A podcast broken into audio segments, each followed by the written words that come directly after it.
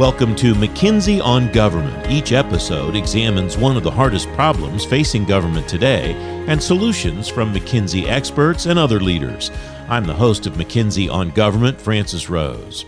High profile cyber breaches in government, the private sector, and academia have technology and security leaders rethinking the basics about their cyber postures.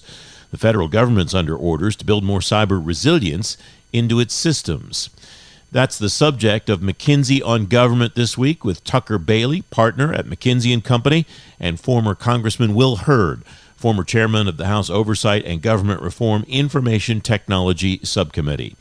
Gentlemen, thanks very much for coming on the program today. Will, I start with you. You had a reputation on the Hill as somebody who was really well versed and cared greatly about cybersecurity issues, especially resilience.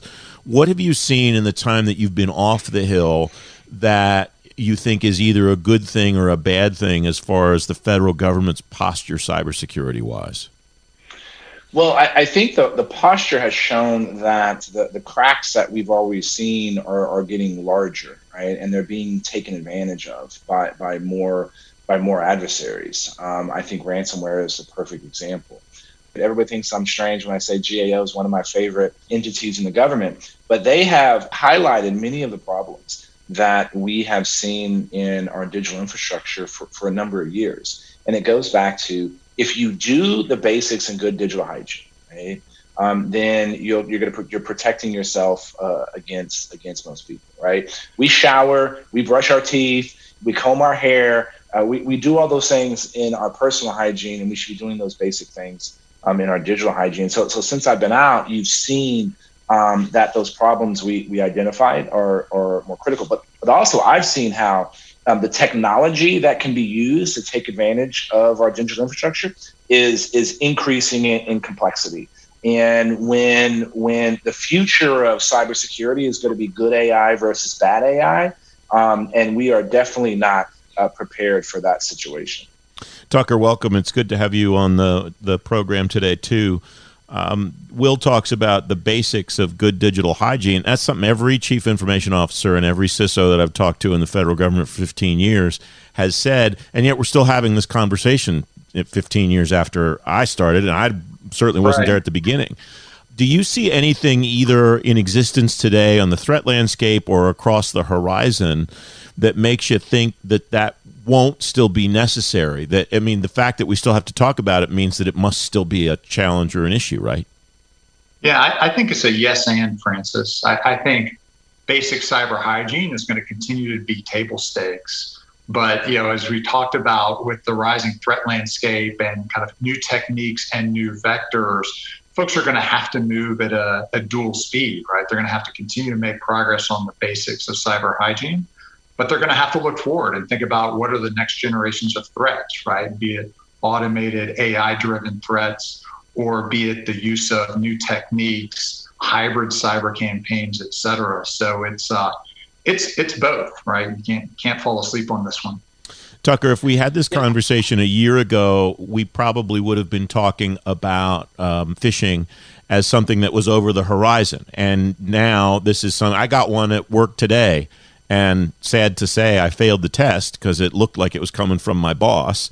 It was very well executed. Fortunately, it was a test and not a threat, so I didn't blow anything up. But when you think about that, I'm somebody that talks about cybersecurity every day of my life, and I blew it.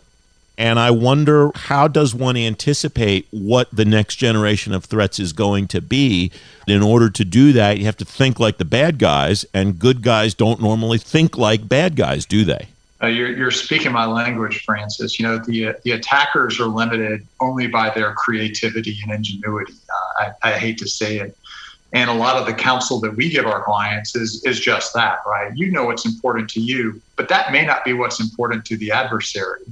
You have a view of your infrastructure and your network, but that may not be the same view that the adversary has. So putting yourself in threat space and looking at your own organization as an adversary and thinking about what is the campaign they would run against us and how do our controls align against that potential campaign. How do you shape a response, either policy wise or operationally, Will, based on having to think that way? You have to think like the bad guys in order to decide how you're going to prepare yourself to deal with the bad guys. The latest buzzword is, is zero trust, right? Where your, your systems are designed where you can't even trust people on the inside. And and so so designing your architecture of your systems to where um, even though someone may have to have this information, you have to have um, uh, procedures in place in in order to to confirm that, that that person should have access to it. It's going to be hard in, in order to defend against. We're, we're also there's there's new technologies that are coming out um, to defend against runtime protection. The, the notion is, okay, we know this this application, we know how it's supposed to how it's supposed to work, right? And we know the ten thousand ways that it may be used in a good way. But that 10,000 the first time that it operated, it's going to stop, right? And so this is this is going to require artificial intelligence to do this. You know, there are there are companies that are starting to do this, which which is going to help because it may actually prevent the need for patching uh, because you know how the system is supposed to work in in, in a in a perfect world, right? But but the, the reality is the next level of technology that's going to when you know quantum computing and making sure that we have quantum resilient encryption it, we have to start thinking about this now.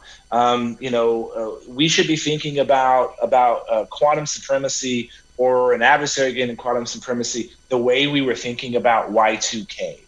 I think the three of us are old enough to remember billions of dollars are put into it. I remember driving in West Texas on, on Y2K day, being like, man, something's going to happen. And, and it didn't. And it was kind of like a big nothing. But it, we put time, energy, and effort in doing this. And, and guess what? Our adversaries are suck, sucking up as much ciphertext as they possibly can on every industry. And they're going to be able to break it once you have a, a, quantum computer. So that means starting right now, look, it's been starting for years, but think about right now.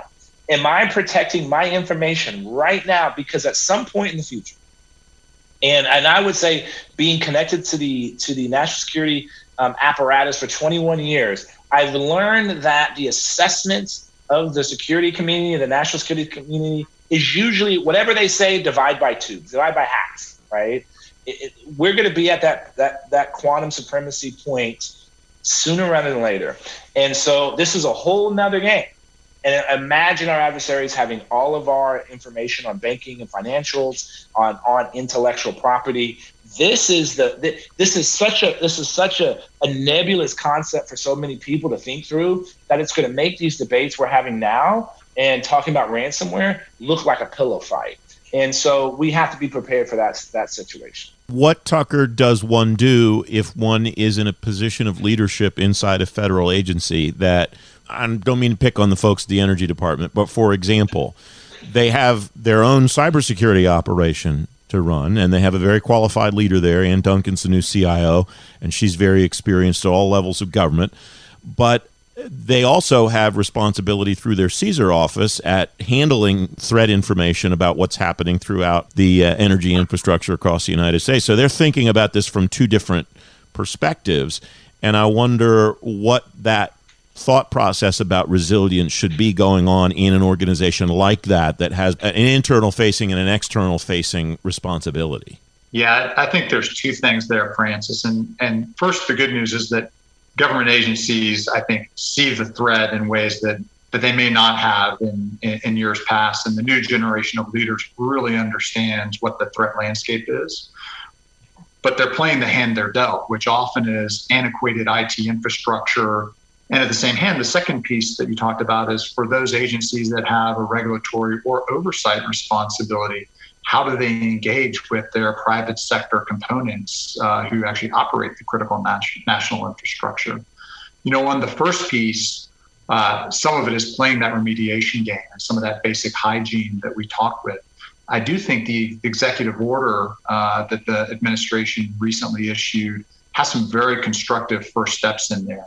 And things like, you know, will mention zero trust and moving to zero trust plans to transition to cloud architectures, but also some things that aren't traditionally thought about for cybersecurity technologists, which is what are our critical information assets, right? What is the data that we hold that would be of value to somebody else? and how do we protect that disproportionately? You know, on the second half of your question, you know, how do they engage with private sector components for holistic national defense? This is an area where you know we've seen significant improvement as we talk to our clients in the private sector. They are seeing government agencies start to meet them halfway. And you know, as you think about what is the next phase of that, it's it's understanding how do they actually operate their business, right? What are the incentives for them? And how do you make engaging with the government and government agencies at best a friction free or at, at minimum a friction free experience and at best a you know business and mission enhancing experience and so that that kind of customer experience concept is one where I think you're going to see more emphasis going forward. Haven't people always thought about customer experience versus cybersecurity, though, Tucker, as exactly that, that, that they're at loggerheads with each other and that they're not compatible? We're going to make it harder for whether it's an internal or external customer. The more security we put in place, the harder we're going to make it to do business with us? It, it, it has been. But I think you know, with some of the technology that's coming out, it's a bit of a, an artificial dichotomy. Where you see leaders moving out on this, they're actually doing both, right? They're in, increasing their you know customer experience and customer value proposition and increasing the security right and it's worth recognizing that that customers increasingly value security and so they don't necessarily see additional security as a trade-off but as a as an enhancing feature the fact that I don't always have to put in a username and password if I have multi-factor authentication. Well, to me, that's a better experience than you know banging out these these passwords all the time, and it increases security. And so, you know, some of those creative solutions, and I think the next generation of you know what's what's after multi-factor, that's where we're limited by our own creativity, and I think there are some very interesting companies coming out of the, the technology infrastructure that are starting to address that and you know increase the value proposition to customers and users and increase security at the same time. Well, you're just a couple of months removed from direct oversight into these issues and, and direct interaction with the executive branch leaders that are doing both the internal and external types of interaction with, with the threat landscape that I described a few moments ago. Are you bullish, bearish, or neutral on the trajectory that federal government agencies are on in dealing with the threat landscape?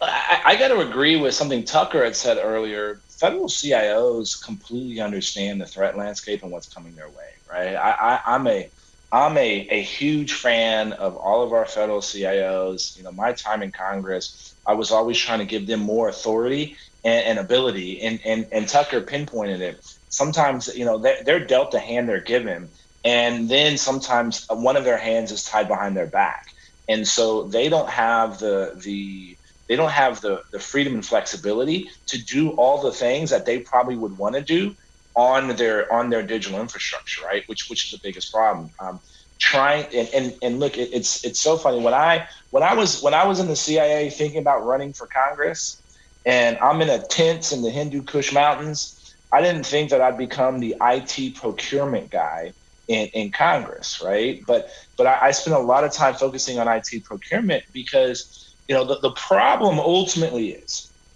the person using the IT good and service is different from the person purchasing the IT good and service. And that disconnect is is is is is gigantic, and that creates a lot of the problems. And so that's where we need to make sure we're empowering the CIOs because all these folks are smart. They know the threats that are coming. They're getting all the reports and reviews, um, but sometimes they're restricted uh, by the flexibilities within their budget. And so so we also saw one of the things that I saw, and I never I, I remember I remember when I first got to Congress, you know, I didn't, I wasn't going to do oversight and government reform. I wasn't going to chair an IT subcommittee. But Jason Chaffetz at the time was the chairman from Utah. And I was, I had a background and I had my degrees in computer science. I had helped build a cybersecurity company. And he's like, hey, come do this thing. And the staff at the time was like, there's this thing called FITARA. And it, it ultimately became a scorecard. And what I learned the importance role of oversight in government what you shine a light on, people will focus on. And so when you focus on trying to do data center consolidation and you always, you know, every time, every six months, people found out, oh, we actually had more data centers than we thought, right? You know, and they were always constantly finding stuff. Oh, we're not doing two-factor authentication, right? You know, oh, the password to you know the system administrator's password is password, right? Oh, wait a minute, we have like we only thought we had five, um, you know, uh, licenses for the software. We had a thousand, right? And and so so they're they're they're trying to focus on those things that are a problem, but but they need the flexibility to move at the speed of the threat, and that is where the gears of of government sometimes get in the way. Let me pick up on one of the things that you mentioned, which is you know sometimes security um, initiatives are a dual use, right? And so if you can reduce your surface area by reducing the number of licenses, well, that's a cost savings if you can reduce the surface area by retiring legacy applications that may be out of support, right? Oftentimes there are significant cost and productivity savings as well. So, you know, security officers partnering with you know the, the broader IT organization to think through how do we modernize, how we increase productivity, how do we take advantage of best in class COTS products, right, that are that are proven, right? You don't have to do custom development which can be difficult to sustain and support, right? Oftentimes, you know, we, we see real win-win opportunities there. It also gives us the opportunity to provide better digital facing services, right? And guess what? When you provide better digital facing services, you can make the government more efficient, right? You know, one of the reasons that uh, you know trust in government is at an all-time low is because the inefficiencies uh, within de- providing services, right? And so, so to your point, Tucker, you, you that that security can drive um, some of those savings, and some of those savings can drive better services to the constituent. Is there a risk of having too many things in the supply chain, boxes that need to be checked off in order for uh, companies to support the federal government, given that the government pretty much buys everything that it uses cybersecurity wise products or services from somebody else and shouldn't as you just said a few moments ago will uh, shouldn't be creating this stuff on its own. I see members of the, the defense industrial base and others who are looking to do business with the federal government. Think about security as a you know an enhancing feature and not just a compliance feature and so if we want to sell in the government, you know, part of our sales pitch is going to be we're going to come with an advanced level of security. And we're going to, if we have software, we're going to attempt to provide a, a software bill of lading or a clean bill of health. Or we can actually show here's how we're doing our diligence on our supply chain so that those products we're delivering are, you know, as, as remediated as possible from cyber threats. So I think that is driving very good behavior through the supply chain you know, if you go back to the creation of the NIST cybersecurity framework, one of the things that I think that NIST was very thoughtful of in, in driving adoption was using the levers of the federal government and some of the procurement levers to, to drive adoption of the NIST framework. So you saw folks adopt that, and you know there's there's goodness that's happening throughout the supply chain. On the other hand, you have to be thoughtful about you know, are we putting too much burden on non-traditional providers to the government to demonstrate compliance and hygiene? And are you inadvertently limiting, you know, some innovative companies that they look at the burden of doing work with the federal government to be too high? And I, I do think there's recognition there, and there's some intermediaries that are helping to, to cross that bridge. But I do think that's a watch out as well. A lot of new industries that that we think are new and different ultimately end up cutting corners um, because they can. If I'm building a tire, I know where all those elements come from, right? If I'm a chef and I'm putting together some fancy meal, I know where all my ingredients are coming from, right? And and guess what? When it comes to software, we need to know where every bit of code is coming and this this there, there was this there was a there was a, a, focus on like open source right? Like everybody thought that open source was a great sign of you know that that the that the code it doesn't have have holes in it. Well not everything is red hat linux right? That you know thousands if not tens of thousands of of people have looked at and banged on to try to find problems right? And so you should be able to figure out where your code is and you need to be thinking about this when you're developing your software plain plain and simple and and and i think that gets to um, you know, it shouldn't be a it shouldn't be a overly burdensome compliance problem because you should already know where it is, right? And and so you know, if if I, um, I'm getting ready to go on a trip, I know everything I'm putting in my bag. So you know, so it shouldn't be hard for me to be like, oh my god, I got to tell you everything Well, I already know what's there. And so, so that's where we're going to have to go. And we're starting to run out of time, gentlemen. And I want to focus on the one piece of this. I know, Will, you spent a ton of time on this in Congress, um, but we haven't talked about it much on this program yet. And that's what does the cyber workforce look like in the federal government, and what should it look like in the coming years? Tucker, I'll start with you. How do you think about what we talked about earlier as far as the future of the threat landscape? In terms of the skills that the workforce should have to be able to meet that future threat landscape?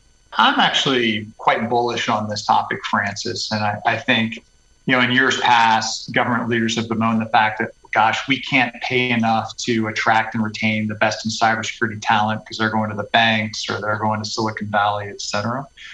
But I think you see two things. One is uh, a lot of people who go into the cybersecurity world are incredibly mission driven, right? And the one thing that government can provide that the private sector can't always provide is that sense of mission, right? You are protecting the most critical assets to the United States. Can you play on that?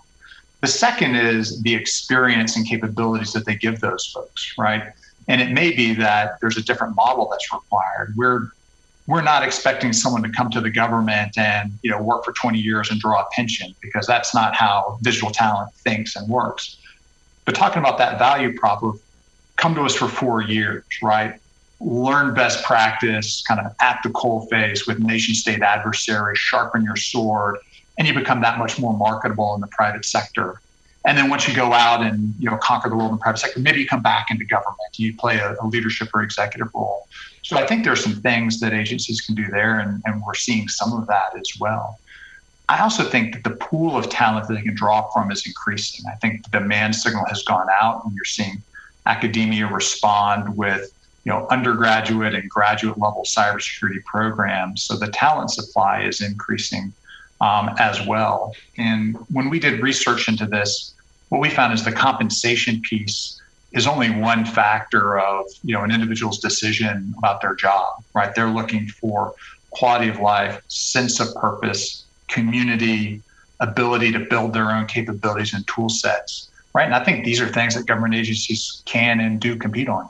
Will uh, you hammered and hammered and hammered and hammered on the workforce and the need to build a, a successful healthy one when you were in congress are you as encouraged about the future of the workforce, specifically for the executive branch of the federal government, as Tucker is? Yes. The long term pipeline is going to be built. I'm more concerned about the medium term. There's a lot of great talent that's coming back into the federal government, like Tucker talks about, that had you know great experience in the in the in the private sector, and they're coming back at, at senior levels. But you know, I think it's a million by you know by 2025. It's probably to be a million positions within the federal government that require some kind of cybersecurity needs, right?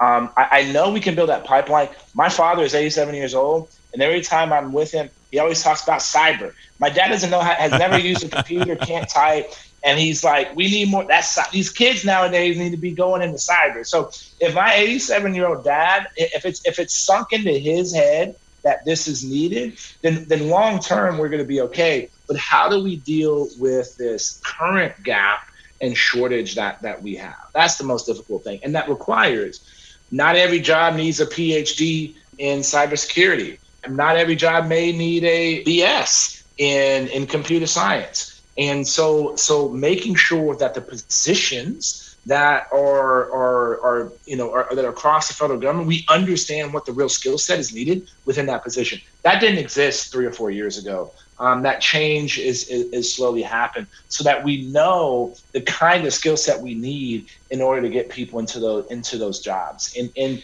and everybody recognizes that and we're trying to do that but also i think the federal government is starting to realize hey we don't know everything and that we should be relying on the private sector a little bit more uh, we don't have to build everything we should be buying it from the private sector and using these tools that already exist and so i think you're seeing some of that change that's going to also help us um, deal with that with that with that personnel gap that we have. But long term, yes, I, I feel good. We're going to meet that need.